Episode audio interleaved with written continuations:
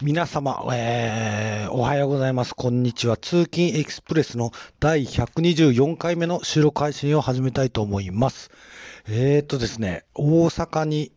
関西、大阪市ですね。私はですね、この春から東淀川区に、えー、転勤してまいりました。単身赴任です。それで、えー、第1回目の放送になります。今日は4月14日水曜日。です。えー、今9時ぐらいですかね。今日はですね、あの、まだ、うちの会社はコロナ休業が週1日休みを取って、えー、取れるので、今日水曜日はコロナ休業で休みでございます。やっぱりね、あの、もう週に1回休みっていうのが、半年ぐらい続いてるのかなうーん、だいぶ体的には楽ですよね。週に1回休みなのは。っていうのが大阪でも続いてるんで、大阪転勤で初め、えー、体を慣らす、仕事になれる意味でも週に1回休みっていうのは非常に助かっております。まあ、あの、景気はこのコロナのあの影響で相変わらず悪いので、会社の業績がどうのこうのっていう話は、そういう心配は引き続きあるんですけど、えー、今のところは、まあ、まあいいかっていうふうに思ってます。えー、今朝ですね、起きて、えー、ランニングに行ってきて帰ってきました。今日のランニングが久しぶりだったんですあ久しぶりっていうのは、あの、ランニングは来てからね、あの、4月来てから、えー、週1回休みがあったり、週末だったりで、えー、3、4回走ってるんですけど、今日がね、久しぶりに12キロ弱走ることができました。あのー、まあ、距離とか時間は、まあ、いつも行ってるみたいに、そんなにシビアに気にしなくてもいいんですが、10キロ以上走るっていうのが、あのー、ちょっと、思い起こせばというか調べてみたらいつも走ってる時にはランニングアプリで距離と時間平均速度みたいのをざっくり測ってるんですが、えー、もう今年初めてです。今年に入ってから10キロ以上走ったことなかったですね。えっ、ー、と、遡ること、去年の11月まで遡ってました。久しぶりの10キロ以上でした。もう、まあ、タイムも速くならないし、距離も、えー、なかなか走れないので、気にしないと言いながらもやっぱ焦りがあるので、10キロ以上走れたりするとやっぱり嬉しいです。えー、大阪の生活も落ち着いてきたっていうのも心のゆとりとしてあるのかなってちょっと思います。あとですね、私が越してきた部屋、あの、住んでる部屋はね、淀川が近いんですよ、本当に。えっ、ー、と、1キロぐらいで淀川まで着いてしまうので、えー、走るコース、えー、前は、え千葉県に住んでた時は、なんですかね、街中を走ってたり、公園走ってたり、そういったのが多かったんですが、大阪に越してきてからは、淀川の、えー、土手っぺりを主に走ってます。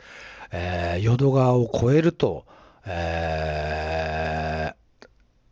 ね、梅田とかそっちの方に行くんですが、まあそっちの街中には入らないですね。土手沿いを、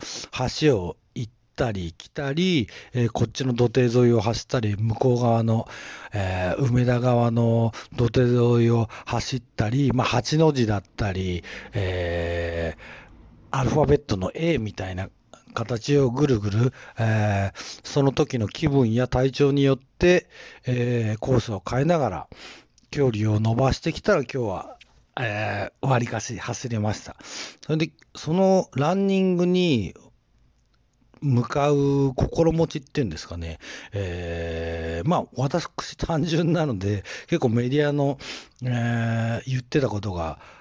気になるというか単純なので受け入れてしまうとこもあるんですがやっぱ朝に散歩するのがいいっていうのがあったんですよ。朝の散歩あ起きて1時間以内にまあ15分から30分の散歩をして太陽の日を浴びる。曇ってたり雨でも効果あるそうなんですけどもそうするとセレトニンが、えー、分泌されるのですごい、えー、気分的にもいいよっていう報道を見ましたあ散歩ねっていうのがちょっと私の中で気が楽になるとこがあって、散歩っていうのはもう本当、気分転換に歩くじゃないですか。気分転換っていうか、まあ、歩くと気持ちいいっていうのは、えっ、ー、と、僕は、あの、思ってるんですけど、でも、あんまり散歩ってっていうこと自体はそんなにしてなかったんですよ。なので、ランニングに行くっていうと、ちょっと気構えてしまうんですよね。スピードがどうの、距離がどうのっていうのを考えると気構えてしまうんですが、とにかく外出るっていうこと自体が、えー、気分が良くなるっていうことであれば、タイムは本当遅くてもいい。まあ、走んなくてもいいんですよ、なんだったら。っていうぐらいの気持ちで、スローペースで、キロ7分以上走るえー、かかるぐらいのスピードで走り始めて、もしあの苦しくなければ、どんどんちょっとスピード上げてもいいかなっていうぐらいで、ただ無理しないで頑張んないでっていう感じで、ね、今日は走ってきました。なのでタイムはね、最終的に平均タイムが、えー、キロ6分50秒弱ぐらいなんで、もう本当、全然決して早くはないんですが、まあ、おかげで1時間以上、1時間20分近くずっと走り続けることができました。えー、大満足です。えー、ですね。あの、近所に淀川、まあ、川他にも、あの、北側に行けば、えー、神崎川っていうのが通ってますし、その間に挟まれてるんで、台風とか、えー、地震とか、なんか洪水が起こったらもろ埋まってしまう地域ではあると思うんですけど、まあでも淀川が氾濫するなんてことは、もう100年に1回ぐらいの大雨じゃないと、えー、ない。というふうに不動産屋さんには言われました。ただもう氾濫してない状態が、例えば、えー、何年続いてるのか調べてないですけど、50年、60年経ってるとすれば、お、あと40年以内に氾濫しちゃうんじゃないの？みたいな気がしなくもないんですが、まあそれは置いておきます。ちなみに私は、えー、男っていうのもあるし、えー、出入りが楽っていうのもあるんで、1階を選択して住んでるんで、水が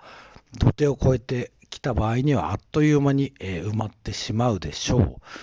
ていう感じです。大阪の放送第1回目で、それで変わったことといえばですね、まあ基本的に自分は自炊してるです。一人で外食したっていうことは今んとこはないかな。引っ越してきて、えっ、ー、と、不動産屋の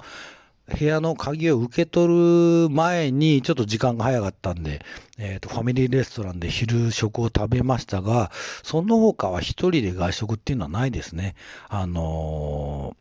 ー、友人というか知人、会社の先輩含めても、一回あったかなという感じですね。えー、移ってきて2週間。ちょっと僕、早めに3月末、にはもうこっちに来てたんで、そろそろ3週間になろうとしてます。えー、こっちの生活もだいぶ慣れてきたんじゃないかなと思ってます。あとですね、これまた後ほどというか、えー、今回に限らず、えー、次回以降に詳しくお話しすることもあるかと思いますけど、えー、まあこれ家族に内緒ですよ。皆さん言っちゃダメですよ。えっと、え電子キーボード、電子ピアノの安いやつ、えー、4万円もしなかったんで、まあ、電子キーボードになるのかなを購入しました。私ですね、鍵盤楽器の、えー、やりたい欲求が周期的に割かし訪れるんですよ。えー、初めてちょっと、え練習したのが、え結婚した、結婚式で自分で弾いた曲を流したいなと思って、ちょっと練習したのが、もう15年ぐらい前になりますね。それで2回目がね、ちょっと年数覚えてないんですが、やっぱり、えー、電子キーボード、コルグの電子ピアノ、安いやつ、3万円ぐらいのやつを買って、えー、練習してた時がありました。それが、子供が何歳ぐらいの時だ？えー、もう5年以上前になりますかね。うん。えっ、ー、と、2年ぐらい、えー、弾いてたことがありました。弾いてた曲は、あの、スタジオジブリの、えっ、ー、と、初心者向けの、え楽譜、いくつか映画の曲が載ってる楽譜を買って、それを何曲かや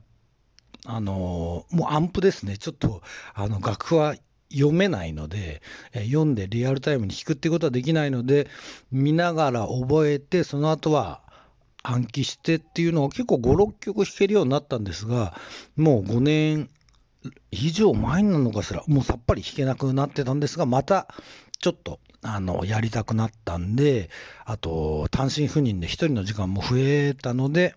えーやってます。あとですね、これも家族に内緒ですよ。本当内緒ですよ。えー、っと、今日もね、ちょっとあるものを買ったものが届くんですよ。それを楽しみに待ってます。それも、えー、次回以降でお話したいと思います。えー、そうだ、自己紹介というかね、えー、大阪からの放送、大阪スタジオ、東淀川区スタジオからの収録配信、初めて一発目ですけども、えーこの辺で、あの放送終わりにしたいと思います。この、えー通勤エクスプレスは私、通勤太郎が通勤の行き帰りにつぶやいた、えー、独り言を主に配信しております。今日は、えー、休みですが、自宅から初めてじゃないかな、自宅で収録して配信いたしました。それでは皆様さようなら。